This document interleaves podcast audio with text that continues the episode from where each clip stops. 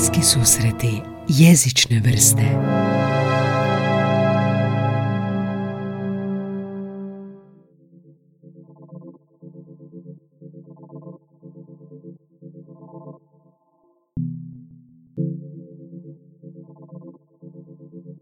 Ti si iz Osijeka originalno ili?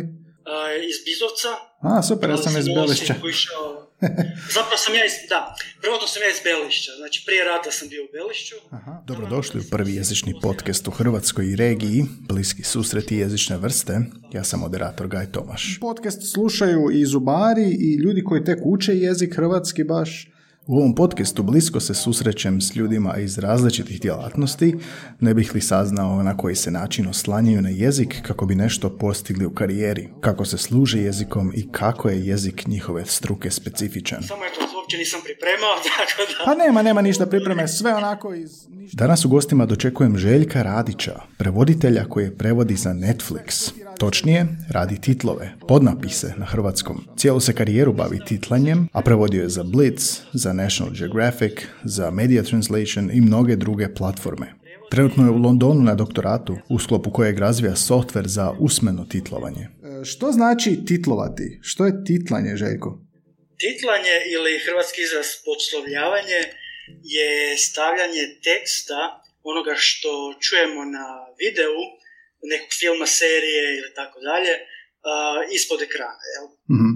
Prijevod najčešće znači sa stranih jezika na hrvatski. Ok, što se tiče, tiče tog titla, titlo, titlanja, jel, um, zvuči dosta jednostavno, znači neko nešto govori u sceni i mi prevodimo i to je to, ali ima tu nekih pravila struke tipa što ako oni puno više kažu nego što stane u onaj mali okvir teksta ili ima tu nekih limita ili kako? Naravno, znači svaki titl, ovisno o klijentu, ima nekakva svoja pravila. E, to što spominješ je zapravo takozvani reading speed, odnosno brzina čitanja, koliko brzo nekakva prosječna osoba, prosječni gledatelj može pratiti nekakvu, nekav tekst na ekranu. Aha, I onda moramo uzeti u obzir to. On se razlikuje, znači, i- obilježava se kao a, broj znakova u sekundi. I on može biti između 12 znakova u sekundi do 15 do 17, što je recimo sad e, za Netflix e, pravilo. I naravno, kad mi prevodimo, moramo u prijevodu skraćivati to da postignemo tu željenu brzinu čitanja, koju znači ne- neki prosječni gledatelj e, može pratiti e, ispred televizora. znači koliko si rekao, koliko je to riječi, jel možemo to sve kao broj riječi koji ćemo imati na ekranu ili broj slova ili kako? E, po, broj znakova u sekundi. Broj znakova u sekundi. Znači, tako je, znači između 12 znakova u sekundi i 17 e, znakova u sekundi, neko najčešće. Za dječje programe to znači manje, 12 znakova samo u sekundi, dok znači za ove streaming e, usluge poput Netflixa iznosi 17. Aha, aha. Da li, a, i što se događa, kako ide taj proces ako se toliko toga govori, recimo neki Sorkinov a, ovoga scenarij, puno toga se govori u jednoj sceni i kako skraćuješ, to je moje pitanje, kako uspiješ, što možeš izbaciti, što, što je princip? Da, evo, baš sam imao jedan primjer nedavno, prevodio sam dvije sezone e, serije Suits, odnosno Face, e, na, za Netflix. To je bilo na to je odvjetnička serija gdje ima jako puno brzo govora, odvjetničkog govora, pošalica i tako dalje. I stvarno se jako, jako puno mora skraćivati. Um, I onda jednostavno imate pravila. Znači, prvo izbacujemo imena, jer pretpostavljamo oni se već, gledatelji znaju o kom se radi manje više i nema potrebe svaki put ponavljati nečije ime, pa se imena prvo izbace. Onda se izbacuju zamjenice, na, primjerice, onda izbacujemo uh, informacije koje su manje bitne. Znači mi moramo kao prevoditelji ili titleri odlučiti što je bitno uh, da bi gledatelj mogao popra- popratiti o čemu se zapravo radi. jel? Mhm. I onda jednostavno dok ne dođemo do, do, do te željene granice uh, moramo skraćivati. Nekad to naravno ispadne i nakaradno, nekad ne zvuči točno, ali to su jednostavno te neke kompromise koje moramo raditi da bismo zadovoljili te tehničke uvjete, a ipak preveli što više sadržaja. Istraživanja pokazuju da znači se između 30 do čak 50% teksta. 50% izrečeno. To je zapravo dosta. Mhm, mhm. A kako, uh, jel, ti, jel ti taj proces vrlo zahtjevan ili je baš ovo što si naveo već ti ona automatski, aha, sad sam čuo ovo, dobro, imena i zamjenice sve režem, ili nekad se do, dovedeš u situaciju da isto se ne mogu baš ovo izbaciti, ovo se gubi smisao, koliko je to zapravo, koliko je zahtjevan taj proces? Uh, Znači, ja sam sad dosta iskusan, imam preko 10 godina iskustva i U početku, naravno, prvo je bilo ti prevedeš sve, jer želiš sve prevesti. ako nisam sve preveo, ne valja. Mm. Ali naravno, s iskustvom, iz godinama, vidite, jednostavno morate to napraviti i meni je to sad posve prirodno. To mi je jednom objašnjavala jedna moja šefica, poput glazbe. Jednostavno osjetiš gdje trebaš skratiti, vidiš koliki ti je titl, 2, 3, 4 sekunde i automatski već znaš otprilike koliko stane unutra i tako i prevedeš. Već mentalno, mentalno ja to skratim, jednostavno napišem i onda poslije nemam puno prepravaka. Tako to je za mene. Neki rade drugčije, neki stvari dalje prevode se, pa onda skraćuju, ali ja smatram da to nije baš učinkovit način rada, pa kažem odmah skraćujem koliko mogu. Jel? mm e sad naravno ima situacija kad se ono baš da, naravno kad kod skraćivanja tih titlova koji su problematični, um, zna biti takva situacija da jednostavno ne možeš skratiti jer je nekad titl pre, pre, pre kratak, nekad kraći od sekunde uh, i onda jednostavno u nekakvih 10% slučajeva imamo pravo prijeći tu nekakvu željenu, željenu brzinu čitanja. Mm-hmm. Tako da se onda nekad možemo dopustiti da koje slovo, dva, tri, ostavimo više nego što treba, mislimo da je to nekakva neznatna razlika koju zapravo gledatelj ne uh Jel možemo, Željko, uzeti neki primjer što bi recimo rekao glumac na engleskom i kako bi to bilo u titlu? Nešto najosnovnije, tipa ono tipični primjer svega ovoga što smo, radili, što smo sada govorili o skraćivanju, o izbacivanju, onako, ako ti padne na pamet da, da približimo još malo gdje vidimo tu intervenciju titlera ne znam, recimo, e, intervencija titlera, e, to se često dogodi kod tog brzog govora i kod tih nekakvih ustaljenih fraza, tipa recimo kod uhićenja. Znači, američka policija kad nekog uhićuje, oni moraju pročitati ona prava svojim, e, znači, tim kažnjenicima, odnosno te koji su uhitili, i onda jednostavno oni tu izverglaju jako puno teksta, imate pravo na šutnju, imate pravo na odvjetnika, ako nemate odvjetnika, bla, bla, već znamo, jel? onda mi to moramo naravno skraćivati. Jer to jako brzo se izverglaju, mi imamo možda titlo 2, 3, 4 sekunde i mi onda jednostavno ostajemo ili samo prvo što je, imate pravo na, na šutnju, imate pravo na odvjetnika i tu zapravo staje. Onda je nas zanima jer nam jednostavno više ne Aha, aha, dobro, to je zanimljivo. Da. Jedan, mm-hmm. jedan primjer. Aha, aha, super. Ok, um, i vratit ćemo se kasnije još na, na ovakve konkretne primjere. Uh, mi cijelo vrijeme govorimo Netflix uh, i saznali smo da radiš za Netflix. Kako se postaje titlerom za, za Netflix i, i kakav je to posao? Hoćeš malo ispričati nešto o tome. Netflix je uveo dakle titlove na hrvatskom, nedam, jel? Tako, to je sad uh, prilično nova od prošle godine. Uh, moram reći da je nama to prevoditeljima, odnosno titlerima, Um, ka, upala mi je uh, sjekera ili kašika u me, što kažu. Mm-hmm. Uh, jednostavno, uh, s pojavom uh, ono, zlatno doba televizije, mi smo tu zapravo se dosta, nije samo bilo te četiri kanala, nego je bila i kablovska, bilo je HBO, znači puno je toga, sve više kanala je dolazilo i to je naravno bilo zlatno doba televizije, neko bilo je zlatno doba titlanja, ali nekad su posrijedi tarife. Znači tu su još tarife neke uvijek ostajale iste, Međutim, onda je došao Netflix i napravio je boom. Uh, jednostavno, Netflix, kako inzistira na najvećoj kvaliteti, traži najkvalitetnije prevoditelje. I naravno, mnogi su pokušali, oni su to čak i objavljivali po novinama, kao vi kao gledatelji možete prevoditi, što naravno baš nije bilo tako i onda su dobili puno previše prijava, to se nije stiglo obraditi, sve je to kasnilo i znači ja sam za Netflix radio još od prije dvije godine, mm-hmm. još nije ni počeo. Znači samo par stvari su preveli na hrvatski, baš sam radio Gotham seriju, recimo, na hrvatski i onda je te godine bila pauza. Baš zbog toga, jer nisu imali koga, nisu imali dovoljno takvih prevoditelja, pa su išli preko agencija. E, onda su odlučili u jednom trenutku uh, surađivati direktno sa uh, prevoditeljima. I to je nama super, tarife su znatno porasle, posla ima puno i bilo je dosta rigorozno testiranje. Znači, uh, ja kao jedan od tih koji je procjenjivao testove, morao sam 50% ljudi jednostavno nisam mogao pustiti, jer stvarno inzistiraju na naj, najvišoj e, e, kvaliteti. E, bilo je znači dva kruga testiranja, sad ovisno o poslu, prevezano je tek nekih 10 do 15% materijala, e, očekujemo da će biti još posla, oni su poslali još prevoditelja, može bude još jedan krug, ali jednostavno oni koji su manje više tamo, sad koji prevode, se smatraju najboljim prevoditeljima. Uh-huh. I najčešće potpisuju svoje ime i prezime, tako da na kraju ako vas zanima ko je nešto preveo, ako vam se svidi, ne svidi, želite pohvaliti to ono, uvijek na kraju uh, u većini slučajeva zapravo možete pročitati ime prevodite. Mm-hmm. Ali kažemo, nama je s tim stvarno, uh, to je počelo sa stvarno zlatno doba titlova gdje ima puno tih novih streaming usluga, Netflix, e, znači HBO Go, Disney Plus dolazi isto, e, još ko zna koliko će doći, jednostavno nama sad ima jako puno posla, u jednom trenutku kad je Netflix počeo raditi, nije bilo dovoljno prevoditelja na tržištu. Jednostavno se odjednom s toliko puno novog materijala nije imao ko prevoditi. Onda su čuli gdje su vama prevoditelji, pa su onda zaposlili još jedan grupu. Ali kažem, evo, stvarno, kogod pitate, mislim, ko prevodi za Netflix, uh, bit će vjerojatno oduševljen, jer jednostavno uh, posao je jako zanimljiv, materijali su zanimljivi, uh, sam posao i kako oni to rade, direktno s prevoditeljima isto jako fair i nekako nagrađuje nas najbolje prevoditelje, gdje ne moramo davati, ne znam, 50% ili više uh, posrednicima. Mm-hmm. Htjeli bismo to u budućnosti bude nekako i model za sve ostale firme koje se tim bave. Mhm, odlično. ajmo se malo baciti na konkretan rad, da vidim kako, kako to uopće izgleda, koliko već smiješ reći, ne znam. to je kako nekakav program, jel ti gledaš film prije nego što prevodiš, jel ti dobiješ transkript, kako izgleda tvoj prijevod? Svih klijenata koji su, i to je jedna, jedna stvar, da je većina klijenata prelazi u cloud. Znači, sve radimo manje više online, i sad, prije smo imali te neke desktop, svaki klijent je imao svoju desktop aplikaciju, mm što je malo bilo onda problematično, pa padanje, pa rušenje, pa ovo, pa ono, pa ažuriranja. Međutim, sad prelaze svi u taj cloud, odnosno online, i svaki klijent, pa tako Netflix, ima svoju platformu za prevođenje.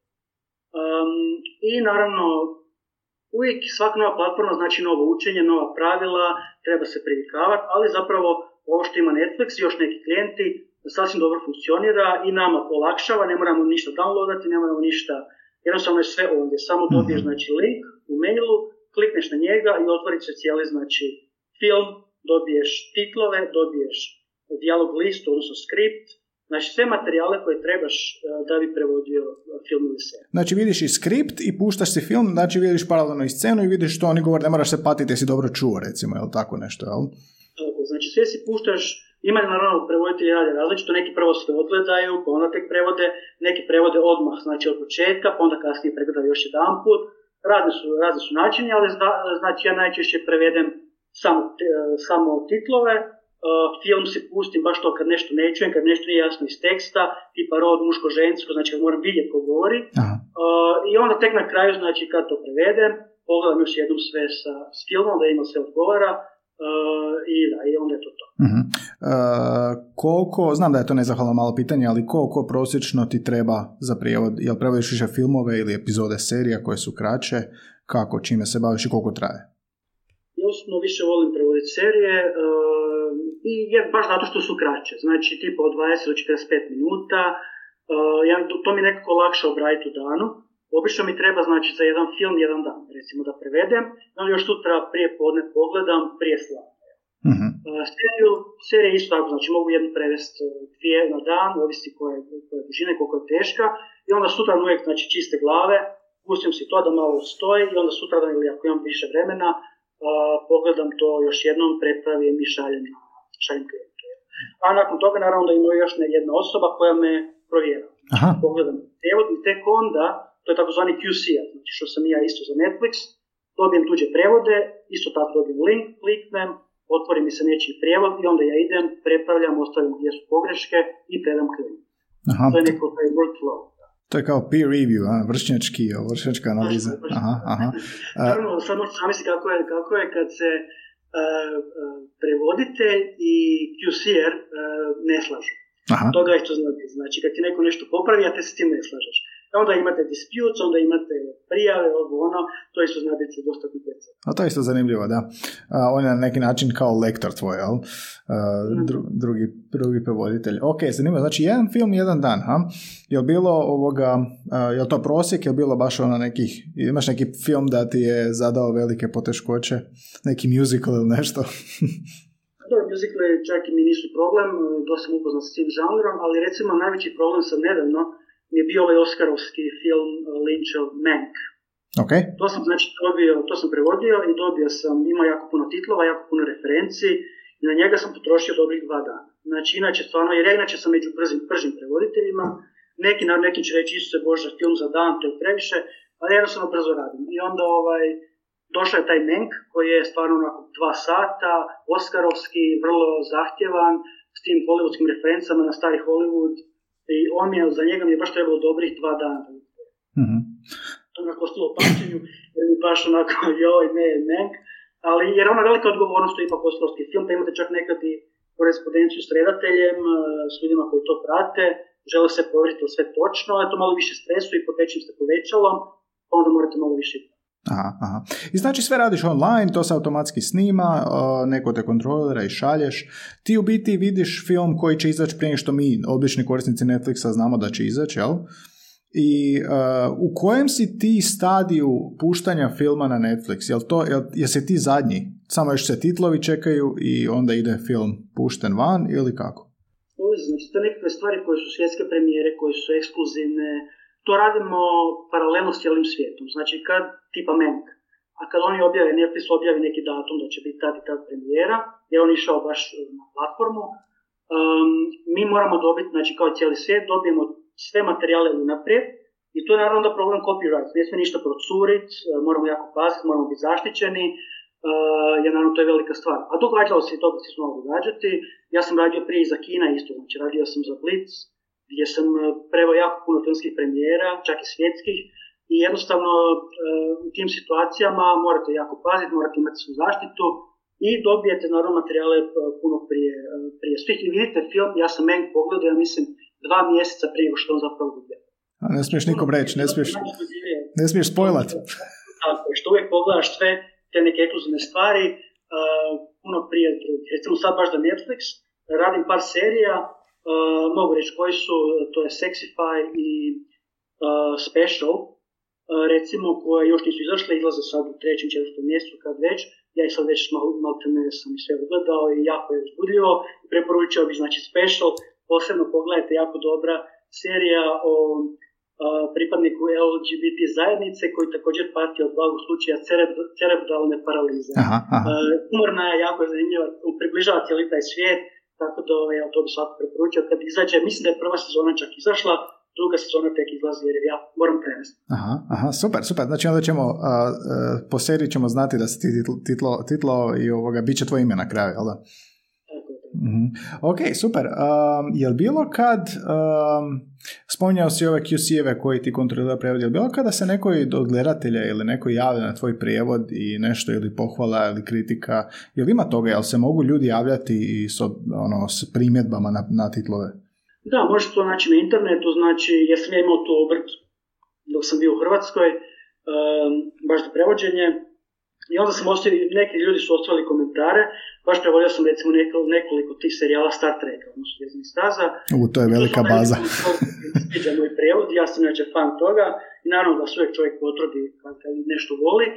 Um, naravno zna biti negativnih komentara, ovisi naravno o klijentu, znači neko može sad direktno pisati Netflixu, Facebook, svako ima neku, neku drugu, neki drugi način da se požali. Znači ako je televizija, ako je to blic, onda kino, ja sam se osobno žalio nekoliko kino prevoda isto, uh, ima već par godina, ali da, naravno lijepo je, ja mislim, uvijek smatram da je taj titl proizvod.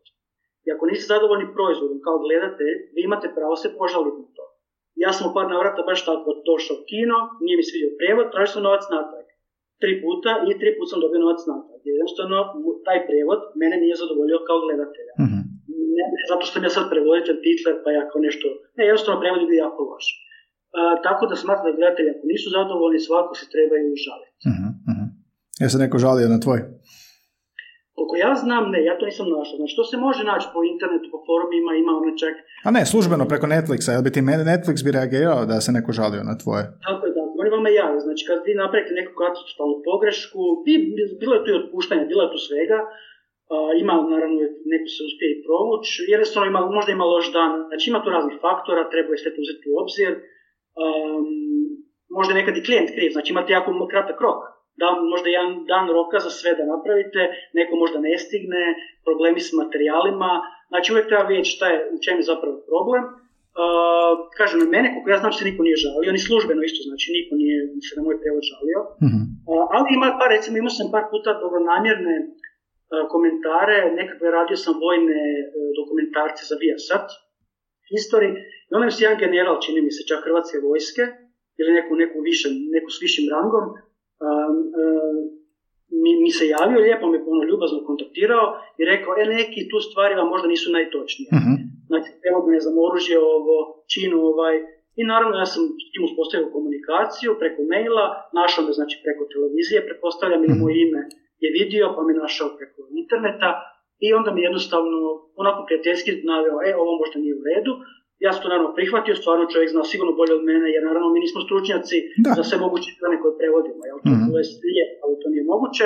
Mi ono možemo dati sve od sebe, istražiti koliko možemo, savjetovati se, imati svoje glosare, uh, ali jednostavno ne možemo, ne možemo ni uvijek biti savršeni. Nešto ćemo promašiti i naravno da je lijepo kad te neko na to uputi, kad te ispravlja, da pa će onda nešto i naučim, što je zapravo ljepota ovog posla. Uh, sa svakim novom temom koju prevodiš, uh, učiš nove stvari. Mm-hmm. Znači ti cijeli život zapravo se razvijaš, učiš i zato zapravo jako volim ovaj posao. Mm-hmm. Super.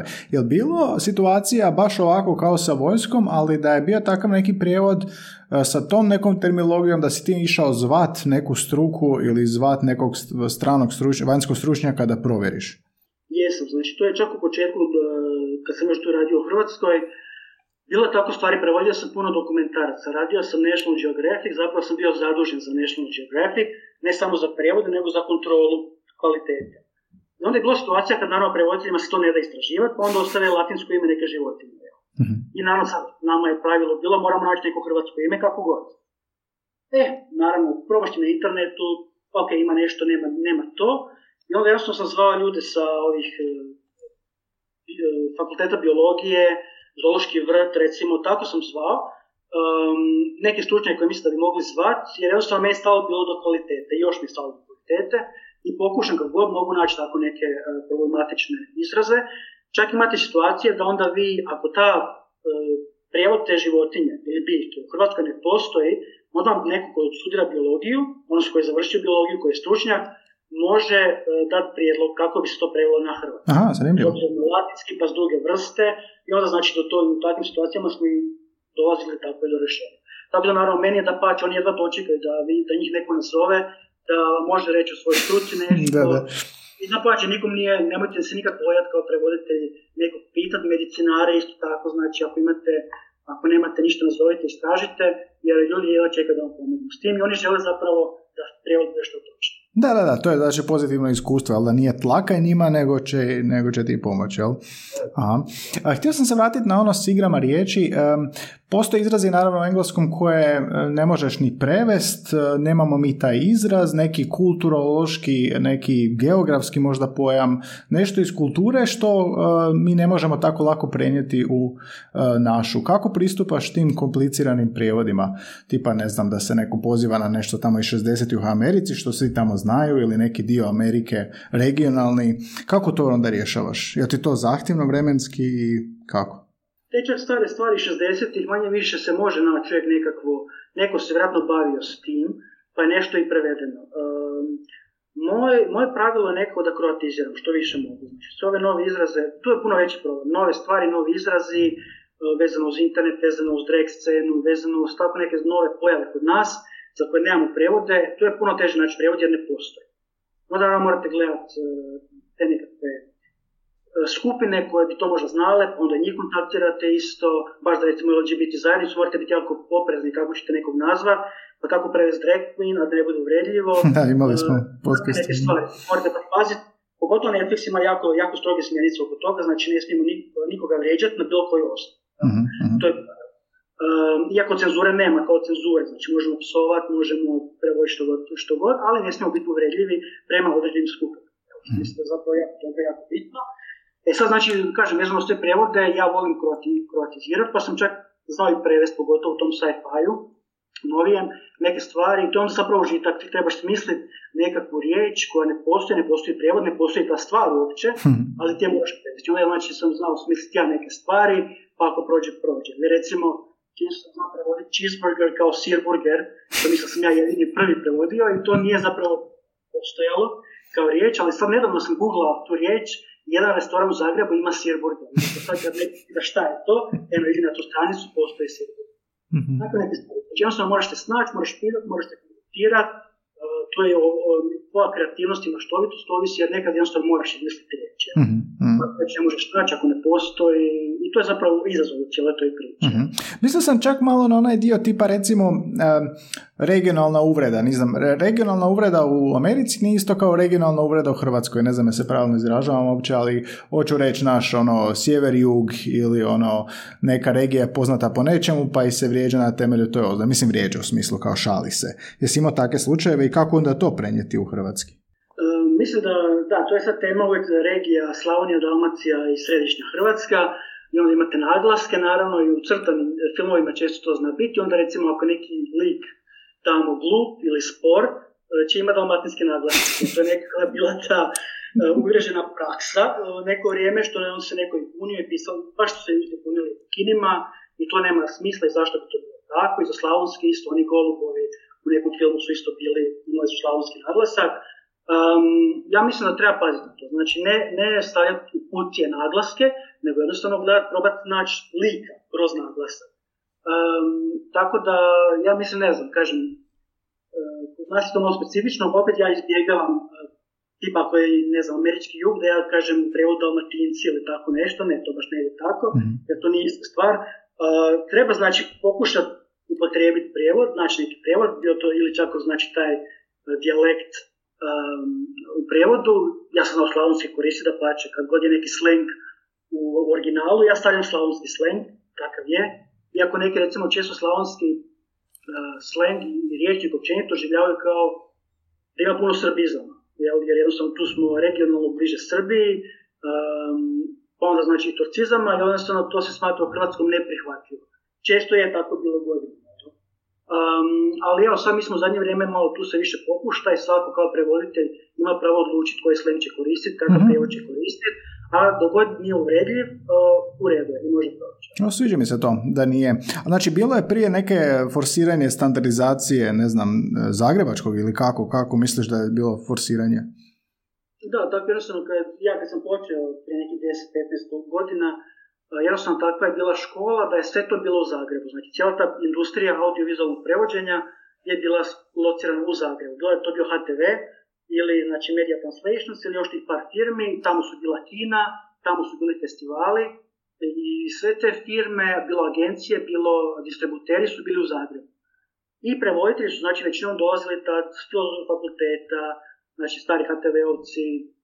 Jednostavno bilo se teško probiti kao slavonac, bar meni, ja sad ne znam da možda neko iz Dalmacije ima drugi, drugčiji, drugčije iskustvo, ali meni kao Slavoncu uvijek su mi ispravljali na taj zagrebački. Znači, ako sam ja htio reći nešto, ne znam, lega, evo, tipično lega, čak patike, patike. Nekakav humorni, znači nebitno, nekakav humorni kontekst, ja mogu reći lega, jer mogu upotrijebiti lega, zašto ne. Um, to su mi odmah brisali. Znači, ne, ne može to tako, mora biti kompa. Koje meni nije prirodan, jednostavno znači kao Slavoncu, i tako puno izraza zagrebačkih koje meni nisu nikad sjedali, nikad nisam koristio, ja nisam znao kad sam došao tamo šta je picek, šta je pajcek. Da. Mislim, takve stvari. I onda naravno ovaj, neko sad s vremenom to je malo labavije, ja dalje guram taj nekakav svoj slavonski, pazim da ne bude previše srbizama, ipak je, to sve ljudi mogu buniti na to, naravno moramo biti oprezni s tim. Um, ali jednostavno nama je to, to je dio našeg jezika, to je dio našeg slenga, bilo je to patika, bilo je to nešto, zašto tenisica, zašto ne patika. Mislim, takve neke stvari um, gdje se uopće moraš boriti, dokazivati nekomu nešto, zašto se to stavio, uh, a ne smije se koristiti jer je previše slično jezika. Ne da je Bože da neko nauči regionalni izraz.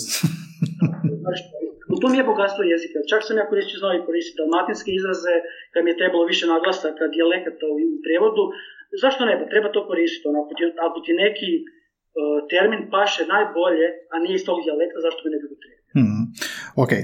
Um, kako si uopće postao titler? E, koje ti je obrazovanje i um, mora li titler biti u tom slučaju bolji u engleskom ili bolji u hrvatskom ili jednako odličan u oba jezika?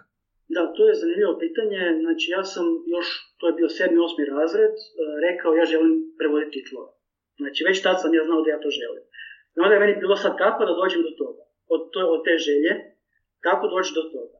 I prvo što sam napravio je upisao sam jezičnu gimnaziju. Sam mislio, aha, jezici, znači prvo moram naučiti jezike. Ja sam upisao jezičnu gimnaziju gdje smo, znači, engleski mi je bio prvi jezik, njemački mi je bio početni. Znači, tek sam počeo učiti njemački u, u jezičnoj gimnaziji u Osijeku. Uh, I nakon toga sam završio, sve super, ja sad trebao pisati fakultet. Uh, fakultet je isto bio znači, samo jedan izbor, za mene je to bio engleski i njemački. Znači nismo, imali, nismo mogli odvajati jedno od drugog, bila je ta kombinacija ili se mogao kombinirati sa povijest u Osijeku. I jednostavno, ja sam išao na sve ili ništa, nisam se ni nešto drugo prijavio, išao sam na engleski i njemački. Na sreću upao sam, završio sam um, i došao sam znači do tog nekog znanja engleskog i njemačkog jezika um, na jednoj visokoj razini. Ono što je meni nedostajalo kad sam ja počeo se baviti titlanjem je bilo znanje hrvatskog jezika. Jer mi tada na fakultetu nismo imali predavanje iz hrvatskog, u smislu lektoriranja, jezična pravila, ovo ono. Sada to imaju na susreću i titlerima je sad puno lakše. Oni prolaze i tu obuku uh, hrvatskog jezika. Mi to nismo imali, mi smo hrvatski učili zapravo tek kad smo počeli raditi za firmu koja se bavi pitanjem.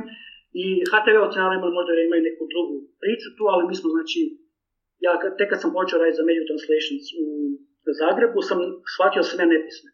Što se tiče znači titlanja. Puno toga je bilo taj jezik e, za televiziju, svoja, ima svoja pravila, morate paziti puno stvari, na puno stvari. Um, I tek sam zapravo tad uz neke lektore iz iste firme i uh, lektoricu uh, sa fakulteta također, koja samo i dan danas surađuje, ona me zapravo učila hrvatskom jeziku. Ja sam mogu reći da znam hrvatski jednako kao engleski ili njemački. Uh-huh. Samo treba jedna visoka razina znanja, pogotovo ako ste u ulozi QC-era, odnosno čovjeka koji prufa i e, odnosno provjerava tuđe prijevode, jer vi morate znati objasniti zašto ste, zašto ste vi nekomu nešto ispravili. Uh-huh. Te jezične. Uh-huh. Tako da, evo, ja mislim da sad sam na toj razini gdje mogu i hrvatski također lektorirati. Uh-huh. A koji je to bio nedostatak u znanju hrvatskog? Na čemu je trebalo raditi da bi to bilo na toj razini potrebno za ove prijevode? Općenito znači na ta, taj viši hrvatski jezik, e, e, registar, korištenje jezika, jasno ste morali paziti na puno stvari koje, čak, čak i pravopis, su neke jednostavne stvari e, na kojima ne razmišljate. Pa ono, jel se piše vi veliko ili malo, recimo u titlovima taj vi ne funkcionira. Nikad nećete vidjeti vi, osim baš ako je pismo od kraljice, nećete vidjeti vi da se piše velikim slovom. Ima puno tih nekih sjetnica i pravila uh-huh. koja, kažem ja kad sam došao tamo nisam znao. Uh-huh. Pa je trebalo raditi na tome, jel? Aha. Uh, dobro, ok, ovo mi je sve odlično e, za, za Netflix. Moram sam pitati koliko daju rok za koji film? Ti si rekao da u jednom danu, ali koliko je rok? ovako, znači rok općenito za Netflix bude uh, oko tjedan dana, nekako minimum gleda da bude tjedan dana ili pet dana za jedan materijal. Bio to film ili bilo to jedna, jedan nastavak serije. Mm-hmm. Um, naravno nekad imate takozvane rush rates, odnosno te nekakve ubrzane, gdje imate rok samo jedan dan ili dva dana, ali onda najčešće i tarifa bude da. duplo. A, super. Znači, to, mm-hmm. se volim, meni to odgovara. Um, ali nekako imate, ja kažem, za Netflix i većinu, većinu klijenata uh, dobijete minimum tjedan dana, pet do tjedan dana da nešto prevede. Mm-hmm. Mislim da je u redu rok i svako može Aha. I onda da se vratim što si rekao, znači svaki, svaka ta streaming platforma pa i ovaj Kina imaju svoja neka uh, softvere gdje se radi, kako radi. A u samom principu prijevoda koje su razlike među tim platformama? Ili ima ono, po ovom brzini riječi u sekundi ili gdje su te razlike među tim platformama? Naravno, uvijek imamo mi kao prevoditelji, ja ih radim bar na deset raznih platformi i tih programa i imate boljih, imate loših, imate neke neke su kompletnije, nekima nedostaje nešto, neki ne pokazuju to što si sad rekao, broj znakova, pa moraš nagađati. Ima tu puno stvari, ali ono što je meni najbitnije je da meni kao prevoditelju E, bude rad što ugodniji. Znači da ja mogu koristiti kratice, e, e, tipkovnične, da mogu da budu ugodne boje, da me zamaraju oči, ja dugo gledam u ekran. Znači, puno toga gdje ja mislim da je Netflix baš pogodio. Znači, oni su uzeli sva iskustva od dosadašnjih agencija, prevoditelja, distributera. Njegu su napravili, ja mislim, do sad najbolji, najbolji program, jer vi vidite točno i kad neko govori, imate onaj waveform, gdje pokazuje, znači on se diže, crta zelena, Aha. kad neko govori. Recimo, to se odmah vidi. Neki imaju sličice, znači svaku sličicu u filmu pokaže, pa točno znaš na kojoj si sličici. Tako da mislim da su tu stvarno napredovali. Ja isto sad uh, razvijam jedan svoj software za titlanje, titlanje glasom, znači prvi put je do sad tradicionalno prevodimo tipkanje. Međutim, sad pokušavam zbog toga što imam stvarno puno iskustva i sjedenje i tipkanje jednostavno zna biti zamorno, pogotovo sad kad je situacija da ne može nikud nić. Jednostavno, baš sam sad u toj fazi da ja razvijam software, moram paziti na sve te stvari kako bi prevoditelju to bilo što ugodnije iskustvo. Kako misliš titlanje glasom? Možeš objasniti, e, znači e, prevodiš e, kao simultano govorom? Upravo tako, znači moja, moja tehnika prevođenja titlova na kojoj sad radimo, koju testiramo, je upravo to, titlanje glasom, odnosno voicing, kako sam ja to nazvao i upravo to se primijetio dobro, znači to je nekakva kombinacija simultanog konzekutivnog prevođenja s titlanjem. Vrlo jednostavno, znači umjesto da tipkam kad vidim uh, titl u originalu na engleskom, ja ga izgovaram kao što mi razgovaramo preko mikrofona, u slušalicu, uh, ima znači, program, software koji hvata tvoj glas i znači prebacuje glas, ono što kažeš, u tekst, mm-hmm. u titl. Mm-hmm. I to je zapravo uh, vidjet ćemo, nadamo se, budućnost titlanja, jer omogućava i odmicanje od tog klasičnog tradicionalnog radnog mjesta znači za stolom, za kompjuterom, možeš hodati po sobi, sa slušalicom, bežično i diktirati titlove. Čak radimo na tome e, da razvijemo verziju za tablete. Znači da možeš doslovce nositi svoj prijevod, film e, i prevoditi ga do i, i, I šta je tu najveći izazov? Recimo ja na Google Meetu ovdje gdje smo sada mogu uključiti captions i on, e, dobro, hrvatski neće, ali da na engleskom pričamo, on bi prepoznao što govorimo. I to koristimo tečajevima, recimo. E sad, što je tebi izazov u tvom poslu kod toga? E, tu je izazov, to je sad nova tehnologija koja se tek testira i ona samo kao takva kvalitetna postoji e, za velike evropske jezike, znači engleski, njemački, francuski, još do malih jezika nisu došli. Ne postoji software. Mm-hmm. I onda su mi baš Google koji nudi tu uh, mogućnost za svih 150 ili više jezika um, koji, koji se malte ne koriste, da, da se može znači, prebacivati glas u tekst. Uh-huh. I mi smo sad prilagodili tu Google-ovu tehnologiju, zove se Google Voice Typing uh, za hrvatski jezik. Naravno, nije savršena, ne prepoznaje sve najbolje, ali mi zapravo kroz to korištenje nju usavršavamo. I također unosimo nekakve funkcionalnosti gdje mi možemo sami unositi neke riječi ako i software ne prepozna. Za, znači već ga samim tim da poboljšavamo, mm-hmm. recimo to tako. Uh, I također, recimo, taj Google Voice Typing za hrvatski nije nudio uh, diktiranje interpunkcije. Znači, nisi, kad si rekao točka, on bi napisao točka. Znači, nam treba Šta smo mi napravili to da kad ti kažeš točka, on napiše simbol točke. Mm-hmm. To mhm. nama zapravo tako bitno i puno pomoglo i skratilo uh, samo vrijeme prevođenja. I ovdje naravno svake novo ažuriranje je sve bolje i bolje. Tu smo I sad kažem da radimo upravo testiranje, u trećem mjesecu smo napravili online verziju uh, softvera za to. I testirat ćemo sad to kroz ljeto, kroz jesen i do sljedeće godine nadam se ćemo imati nekakav uh, funkcionalni program koji će zapravo prevoditelji moći koristiti. Kak je sad, jel moraš govoriti jako razgovjetno da bi prepoznao ili možeš ovako normalno, ko mi govori da prepoznaje?